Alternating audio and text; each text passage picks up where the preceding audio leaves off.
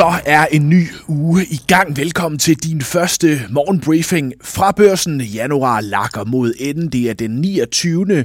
Og vi når omkring svindel, olie, Ørsted, Nordic Waste og meget mere i døgnets overblik. Mit navn er Lasse Ladefod.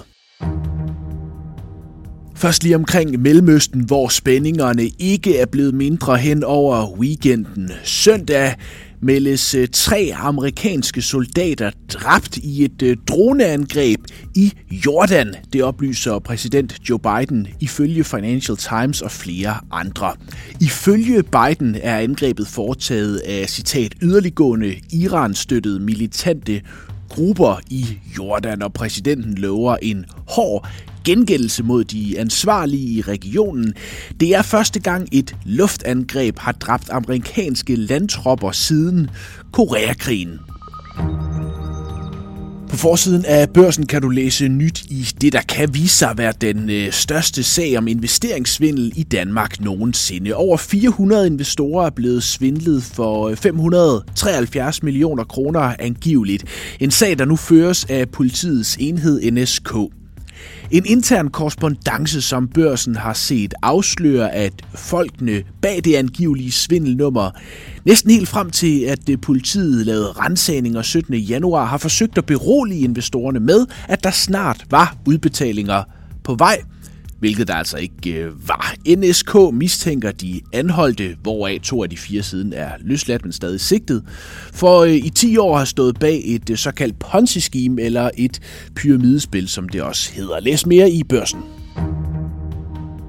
Lige omkring øh, Nordic Waste, der er kommet afgørende nyt i sagen hen over weekenden. På stedet bliver der fortsat kørt jord væk i alt hast. Og i fredags, der holdt regeringen et pressemøde. Her fortalte Miljøminister Magnus Heunicke, at kammeradvokaten, altså statens advokat, kommer til at grave dybt i, om personer i Nordic Waste og i USTC-koncernen er ansvarlige for jordskredet ved Ølst. Både selskaber og personer i øh, USTC skal under juridisk lup, lød det fra ministeren. Mere perspektiv på Nordic Waste-sagen lige om lidt. Finans skriver om en anden truende miljøkatastrofe, denne i de danske farvande. Her sejler en række mystiske skibe rundt, der blandt andet indeholder sanktioneret olie fra Rusland, den såkaldte skyggeflåde. Der er tale om ofte forsømte skibe i dårlig stand, der risikerer pludselig at lægge. Det er primært russiske og græske skibe, og flåden vokser år for år. Michelle Bockmann øh, fra øh, Lloyds List siger, det er en ulykke, der bare venter på at ske, siger hun til øh, Finans. Rigsrevisionen har i skarpe vendinger kritiseret de danske myndigheder for ikke at være klar til at mødekomme en øh, katastrofe på havet, en miljøkatastrofe, hvis et af skibene lægger. Ringsted Kommune skal have en ny borgmester. Søndag kunne øh, DR rapportere endnu en anklage om upassende adfærd mod borgmester Henrik Hvidesten, og det førte til, at han søndag aften meldte ud, at han trækker sig fra posten. Henrik Hvidesten, som er medlem af partiet Venstre, har været borgmester i Ringsted siden 2014. I børsen kan du også læse, at problemerne fortsætter for Ørsted. Ørsted har i flere år satset stort på at komme ind på det nye amerikanske marked for havvind. Men især det seneste år er en række af selskabets store projekter i USA løbet ind i store økonomiske problemer. Udfordringerne for øh, nu den danske energikoncern til at trække sig fra to havvindkontrakter, som selskabet ellers for flere år siden har indgået i den amerikanske stat Marion, Maryland, det oplyste Ørsted fredag. 2024, som vi er godt i gang med, bliver som bekendt et af de største valgår globalt. Nogensinde flere milliarder mennesker skal til valg, blandt andet i øh, USA og Indien. Der var der så et præsidentvalg i Finland, et valg, der normalt ikke får så meget opmærksomhed, men som er blevet vigtigere efter, at Finland er kommet med i NATO. I valgets øh, første runde søndag, der vandt tidligere statsminister Alexander Stubb fra det konservative parti. Han fik flest stemmer, og dermed skal han i en anden runde op mod den liberale Pekka Harvisto. Alexander Stubb er favorit til at vinde. Han er blandt andet kendt som en hardliner over for øh, Rusland og Putin. Og i Finland er udenrigspolitik præsidentens spor. For mange danskere var det jul i øh, december, men hvis man tæt følger den tungeste del af dansk erhvervsliv, ja, så starter julen i denne uge. Den danske regnskabssæson tager for alvor fart. Onsdag kommer der tal fra øh, Danmarks og Europas mest værdifulde selskab, Novo Nordisk.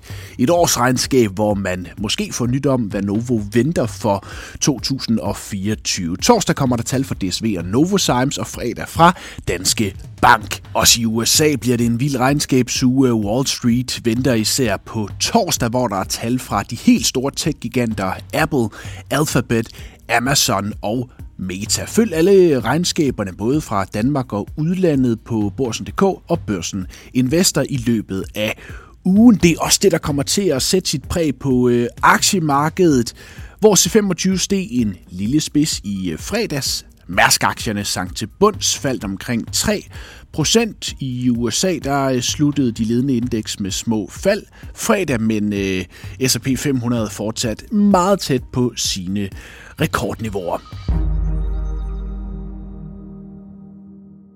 Hvis du skal have noget at lytte til efter denne briefing, så er der en ny udgave af podcasten Corridon og Co. ude nu. Den handler selvfølgelig denne uge om Nordic Waste-skandalen. Både selve miljøkatastrofen, men også den øh, massive shitstorm, der har ramt milliardær og ejer af det nu konkursramte Nordic Waste. Manden bag USTC, Torben Østergaard. Nielsen han har indtil nu været helt tavs om sagen. Det kan du høre, hvad Korridorens panel siger til. De kommer også ind på de nuancer, der er i sagen, og som måske har manglet en smule, i hvert fald i første del af dækningen og i de politiske reaktioner. Vi kommer ind her, hvor chefredaktør på børsen Nils Lunde forsøger at sætte sig i milliardær Torben Nø Nielsens sted. Altså hvis man skal forsøge at se det her lidt fra Torben Østergaard Nielsens side. Altså der er jo selvfølgelig hele den moralske diskussion. Det er klart, og der er naturligvis en moralsk diskussion i og med, at manden har en stor formue. Og jeg vil bestemt ikke på nogen måde forsvare Torben Østergaard Nielsen, men jeg synes alligevel, hvis man bare for diskussionens skyld skulle forsøge at sætte sig i hans sted. Mm. Forestil dig, at han måske er kommet ind, han har været med til at købe sig ind i den her virksomhed, Nordic Waste. Der har været en due diligence, han har købt sig ind på nogle betingelser. Måske viser det sig nu, at de betingelser, han købte sig ind på, ikke holder. Måske er det i virkeligheden kommunens tilsyn, der har svigtet. Alle de ting kan vi ikke vide endnu. Men det kan jo være, det kan jo være, at Torben Østergaard Nielsen oprigtigt føler, at han har været i god tro. Mm. Og hvis han har været i god tro, så vil han sige, så er det da ikke rimeligt, at jeg skal dække en regning på måske, som løber op i 2 milliarder. Jeg siger bare, hvis man ligesom skal forsøge at sætte sig i hans sted, så kan man jo ikke udelukke, at manden føler, at det er urimeligt, fordi han i god tro har investeret i en miljørigtig virksomhed. Du kan høre det hele i podcasten Korridoren og K. Tak fordi du lyttede til denne ugens første briefing. Vi er tilbage igen i morgen. Ha' en rigtig god mandag.